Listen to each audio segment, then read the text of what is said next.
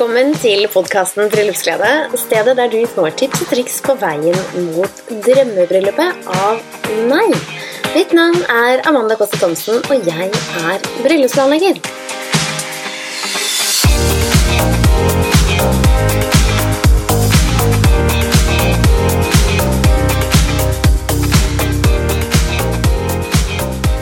Velkommen til denne ukens podkastepisode.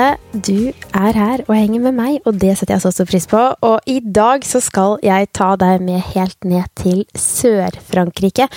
Et av mine aller, aller, aller favorittsteder å være på hele denne jordkloden, tror jeg. Og jeg var på befaring der nede for noen uker siden. Og var så heldig at jeg kan kombinere både jobb og familieliv, så jeg dro ned for å møte et brudepar og å ta en befaring av et sted som de har valgt til sin store dag. Å dra på befaring i utlandet er noe jeg gjør med de fleste brudepar, så fremt på en måte det er mulig å gjøre det. Men det er noe veldig unikt. Til deg som ikke visste det, så planlegger jeg bryllup i både Norge, Sverige, Danmark, eh, ja, you name it. Eh, Spania, Frankrike, Italia, Belgia. Jeg blir med der hvor du ønsker å ha drømmebryllupet ditt for at du skal få din drømmedag. Så å planlegge bryllup i utlandet, det er litt annerledes enn å planlegge bryllup i Norge, eller i Norge og Sverige og Danmark, sånn egentlig. Så hvis dette er noe du vurderer, så hadde jeg lyst til å ta deg med ned til Frankrike, sånn at du kanskje blir litt inspirert til å ha bryllupet ditt eh, i varmere strøk. Kanskje har du lyst til å vurdere Frankrike i det hele tatt, eller andre steder eller destinasjoner. Og jeg tenker først og fremst er det viktig at du velger et sted som er viktig for deg, og ikke nødvendigvis kanskje bare sier ja, jeg har lyst til å ha bryllupet der, så da bare gjør vi det. Har du lyst til det, så selvfølgelig go for it. Men det er noe det å velge et sted som kanskje har litt historie, hvor dere har reist mye, hvor dere har vært vært, kanskje har dere familie som er derfra. Alle de tingene spiller på en måte inn når man da ønsker å feire dagen et sted. Så til dette brudeparet så har hennes foreldre, brudens foreldre, har da et eh, hus i Frankrike, så hun har vært veldig mye i Frankrike opp gjennom årene, så for henne så var det en ekstra spesiell destinasjon. Og Provence, det har jo også en helt egen sjarm, og det mener jeg jo selvfølgelig at veldig mange steder har nedover sørover i Europa. Men jeg må virkelig si at Provence og Sør-Frankrike har en helt egen sånn unikhet som du bare finner der, da, på en måte, som, som har en sånn det, det, er noe med Jeg føler nesten at det er noe med lukten og varmen, og idet palmene møter deg på flyplassen, og det å ta med gjestene på en sånn tredagers opplevelse eller firedagers opplevelse, det er veldig varierende for hva brudeparet ønsker. Og jeg er her bare for å inspirere deg, komme med forslag og hjelpe deg og styre deg på en måte inn på ulike alternativer. Men jeg tenker at først og fremst, når du da drar på en befaring, så er det jo et par ting som er veldig viktig å tenke på. Og i bryllupsplanlegging fra A til Å, for deg som ikke har hørt om det, så er det da at jeg hjelper deg å planlegge bryllupet ditt på nett, som er et eget planleggingsverktøy som jeg har satt sammen for deg, som er et slags nettkurs. Hvor du kan hoppe inn og lytte til ulike videoer osv. Men poenget er at i, det, i bryllupsplanleggingen fra til Å, så har du en helt egen sjekkliste, en helt egen mal for hva du skal tenke på når du skal på befaring. Og eh, uten at jeg på en måte skal ramse opp hele den listen her akkurat nå, for det er viktig at de som er med der, på en måte får den tilgangen. eh, så er det veldig viktig at du har tenkt ut et par ting på forhånd, og booket inn et par viktige ting. Og jeg, jeg har lyst til å dele et par tips med deg, sånn at du føler deg litt tryggere på å kanskje gjøre det selv, eller kanskje inspirere deg til å få litt hjelp til å planlegge bryllup i utlandet. Fordi å planlegge et bryllup i utlandet er jo krevende måte, i seg selv å planlegge et bryllup, men når du kommer til utlandet, så kjenner du ikke stedet, du får ikke dratt og sett på det. Hvis det er noe du lurer på, så er det litt vanskeligere å bare stikke hodet innom og du får ikke muligheten til å ha like nær kontakt med stedet og leverandørene, og sett jobben til de som skal gjøre de forskjellige tingene på samme måte. Så derfor så er jeg her for å guide deg, for å hjelpe deg med valg av leverandører, for å hjelpe deg med hvem som er trygge, dyktige leverandører som, som jeg presenterer for deg hver gang. Og jeg har et kjempestort nettverk over hele verden. Eh, vi flyr inn leverandører fra New York, fra Belgia, fra Brussel, fra eh, Paris, fra, altså, fra så mange forskjellige steder. Fra Sverige, fra Danmark. Fordi Norge har ikke nødvendigvis um, riktig type leverandør, har ikke nødvendigvis alltid så mange å velge fra.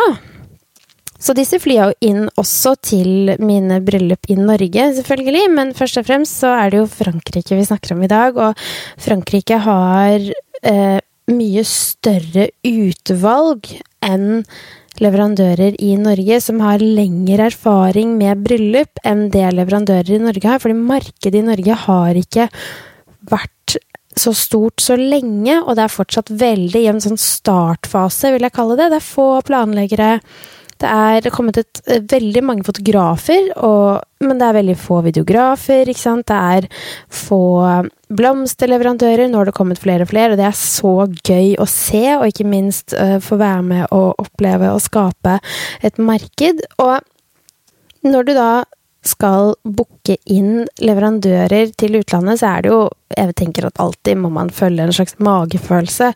Den hører jeg alltid veldig på, og den tar aldri feil, men selvfølgelig er det viktig å gjøre research, ikke sant? Liksom finne ut av hva det man vil, og hva det man liker. Og i bryllupsplanlegging fra til så tar jeg deg gjennom disse stegene som er viktig at du gjør først. Det er veldig viktig at når du går i gang med å planlegge, planlegge bryllupet ditt, at du vet litt mer om hva du vil, hvilken retning du vil ta det, osv.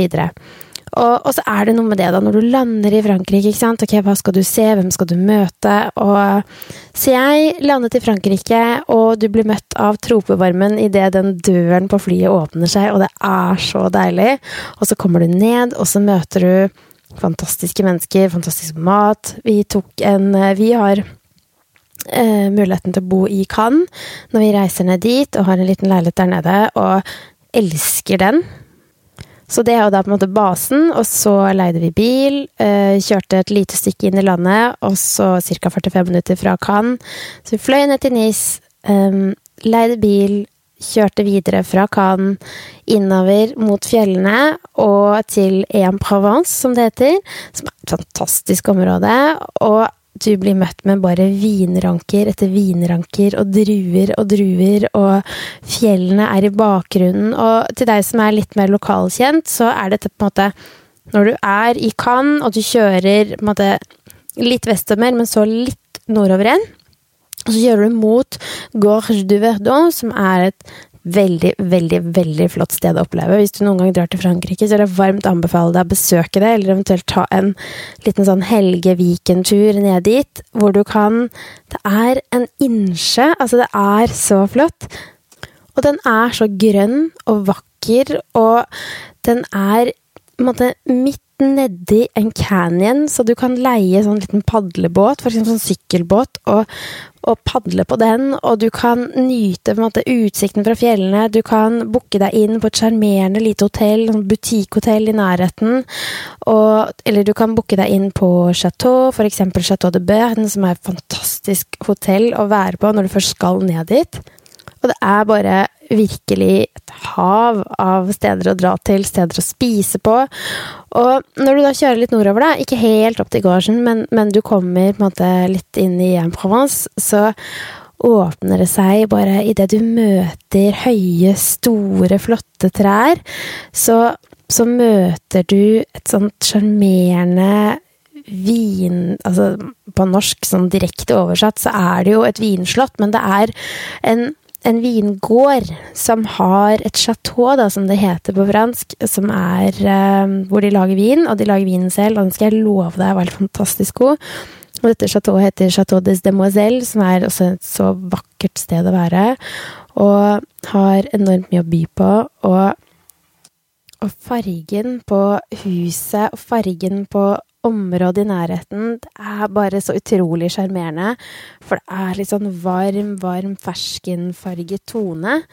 Jeg vil ikke si noe særlig om hva jeg tenker å gjøre med design av bryllupsdagen, og disse tingene deler jeg aldri før bryllupsdagen er gjennomført. Det er veldig personlig, det beholder jeg på en måte mellom meg og mine brudepar. Det er viktig å ha det der overraskelsesaspektet, så jeg kommer ikke til å si noe om hva vi skal gjøre der. Men dro ned, jeg møtte brudeparet, og vi møtte hun som på en måte leier ut uh, vingården. Og vi gikk gjennom masse spørsmål, vi gikk gjennom dagen, vi gikk gjennom um, detaljene. Jeg tenker gjennom planløsning, ikke sant, og gammel arkitekt. Hun, hun tar jo det med seg inn i jobben som bryllupsplanlegger. og tenker hvilken opplevelse er det gjestene kan få, hvilken opplevelse er det du har lyst til å gi gjestene dine, hva er det du har lyst til at de skal hva er det som skal møte dem når de kommer? Hva er det som skal skje på de forskjellige dagene? Og dette er ting å ta med seg hvis du skal planlegge bryllup i utlandet. Så er det veldig trygt å dra ned og besøke stedet, tenke gjennom ting. Um, og jeg blir jo selvfølgelig gjerne med deg ned, sånn at vi får gått gjennom de forskjellige tingene. Så får man liksom testet litt avstand fra hotellene i området. Man får dratt innom og sett på de forskjellige hotellene i området. Man får dra nett, dra ned og smakt på god mat, god vin. Og um, ikke minst uh, må jeg jo innrømme at jeg bestilte noen vinflasker ekstra som jeg tok med meg i kofferten. Og den, det er så synd at man ikke får den vinen i Norge. Så hvis det er noen av dere som Er du en som jobber med vin, eller vinimportør, og er interessert i å, å, altså, å ha en ny vin i Norge som bare er helt fantastisk god, så vær så snill å sende meg en DM på Amanda Kosta Thomsen på Instagram, fordi den var helt, helt magisk. Den vinen de lager der, supergod. Og det er selvfølgelig til en helt annen pris enn i Norge. Og det er det som er så deilig med å besøke sånne steder, at selvfølgelig kan du få um, utrolig mye bra for pengene, først og fremst, men du får også veldig mye kvalitet til en litt lavere pris enn du gjør i Norge. Alkoholen i Norge er dyrere, det kommer vi oss ikke rundt. Men vinen der nede er også vanvittig god, og til en ja, kanskje til og med halvparten av prisen for hva veldig mange ville valgt til et bryllup i Norge, så det halverer jo alkoholkostnadene noe veldig, så det er jo helt fantastisk.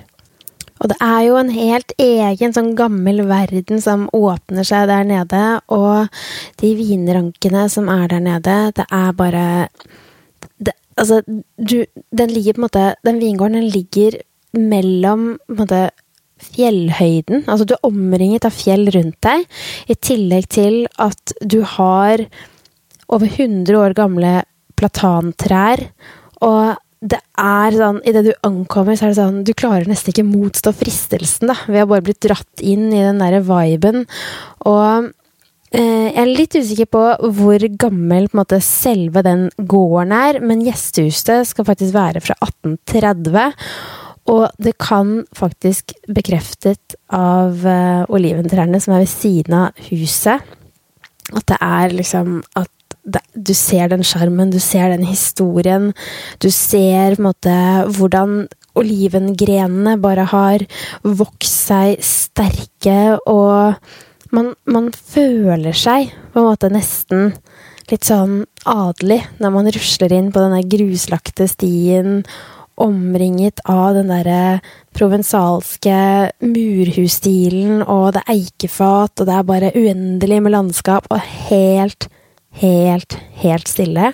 Og du hører nesten ekko, da, som er fra fortiden.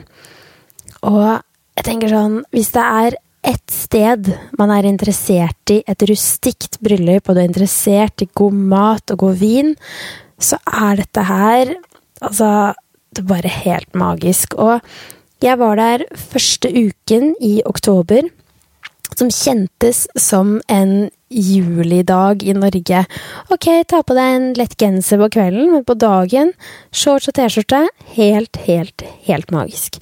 Riktignok skal dette bryllupet være i august neste år, så da kommer det til å bli ganske varmt. og men jeg vil si at både august og september er fantastiske måneder å ha bryllup i utlandet på, selv også litt inn i oktober hvis det er aktuelt for deg.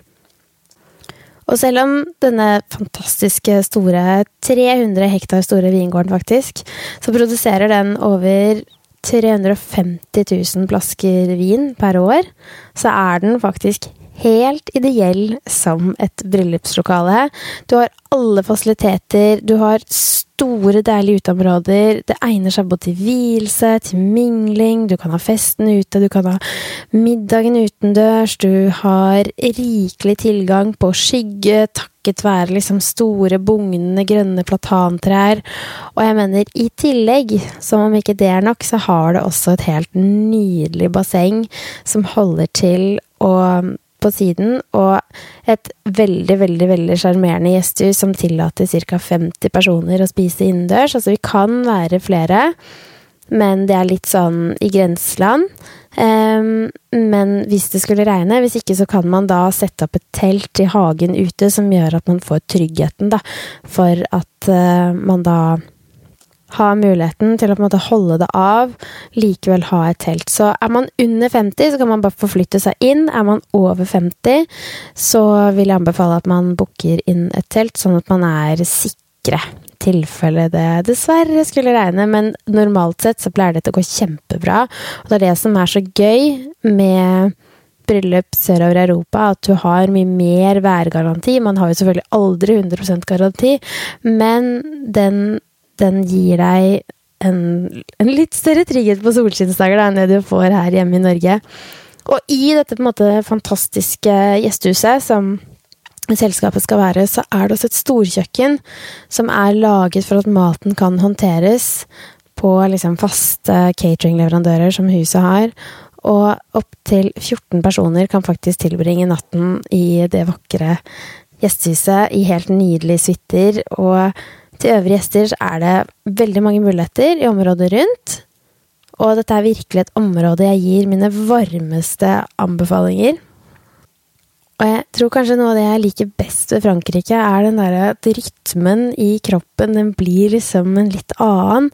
Og for meg som bor med en mann som er ganske lugn, ganske avslappet. Jeg er litt mer på en måte litt høyere tempo, og kanskje det brasilianske genet som kicker inn og har lyst til å gjøre mange ting. Jeg vet ikke, Det brasilianske genet er vel kanskje egentlig litt sånn stille Det er ikke stille, det var langt ifra, men eh, litt mer manjana manjana, for å si sånn. Så, så finner du deg selv i uh, Altså et sted hvor inntrykkene er mange, man blir bergtatt av alle inntrykkene. Du får en helt sånn egen romantikk som dukker opp der nede, og jeg bare elsker Sør-Frankrike. Og jeg har lyst til å dele en liten ting med deg, fordi for to år siden eh, Ganske så nøyaktig for to år siden, i slutten av september, så satt jeg på vei hjem fra flyet og kjente at jeg hadde akkurat sagt opp jobben min. Jeg tok en første ordentlig ferie med familien. Ikke aller første, men jeg tok en ordentlig ferie med familien i ti dager nede i Sør-Frankrike, og helt magisk å um, komme ned dit. Og jeg kjente der og da at uh, det var litt skummelt. Jeg satte meg på flyet, jeg skrev første del og første side i min liksom, dagbok for uh, veien videre. Og da husker jeg at jeg skrev til meg selv, vet du hva, om Altså, jeg vet ikke hvordan jeg skal løse det, jeg vet ikke hvordan jeg skal måtte, få det til, jeg vet ikke måtte, hvordan jeg skal jobbe med bryllup, men er det én ting jeg har lyst til, så er det å jobbe med bryllup og hjelpe brudepar med bryllupsdagen sin. Og da jeg satte meg på flyet to år senere, da vil jeg minne deg på at vi har vært gjennom noe som heter et bitte lite virus som har vært rundt omkring i verden. Vi har Det traff oss eh, ca. tre måneder etter at jeg hadde gått fulltid inn i selskapet. Det begynte kjempebra. Så ble det kjempeskummelt.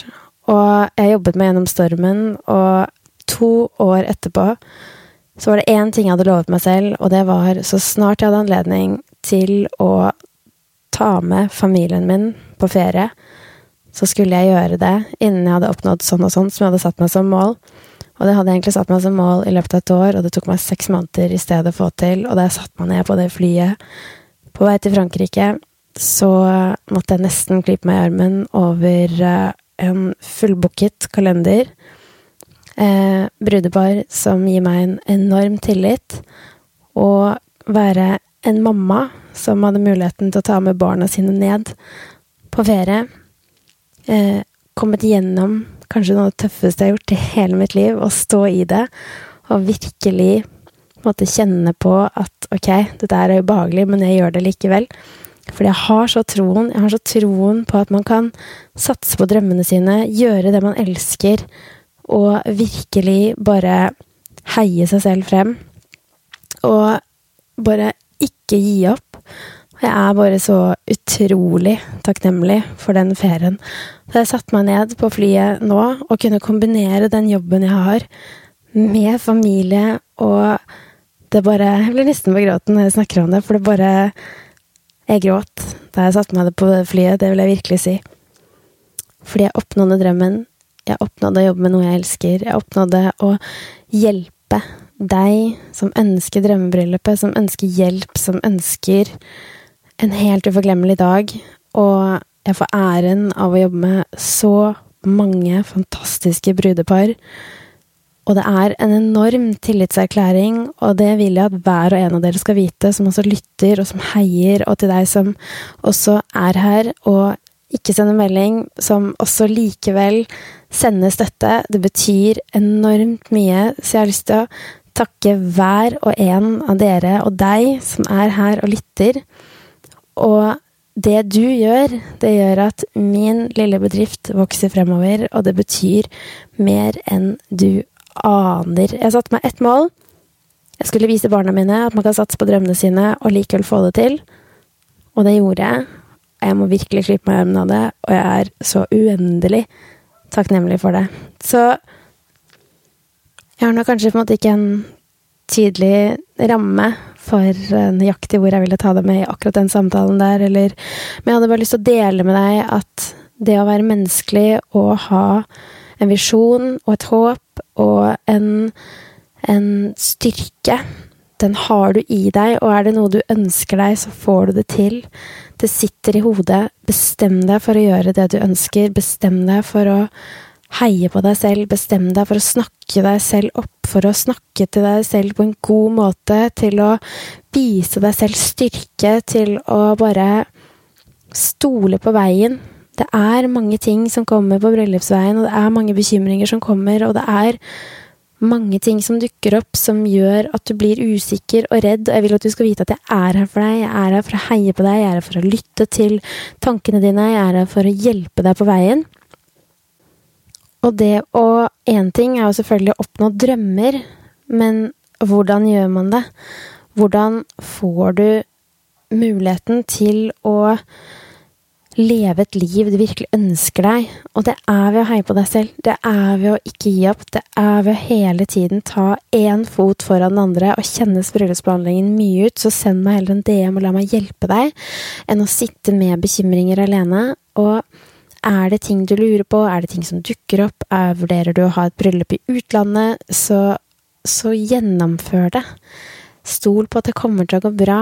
Det er mer enn nok å bekymre seg for her i verden, og hvis vi legger energien vår i å skulle bruke den på å være bekymret, så blir det feil. Da ligger fokuset på feil sted.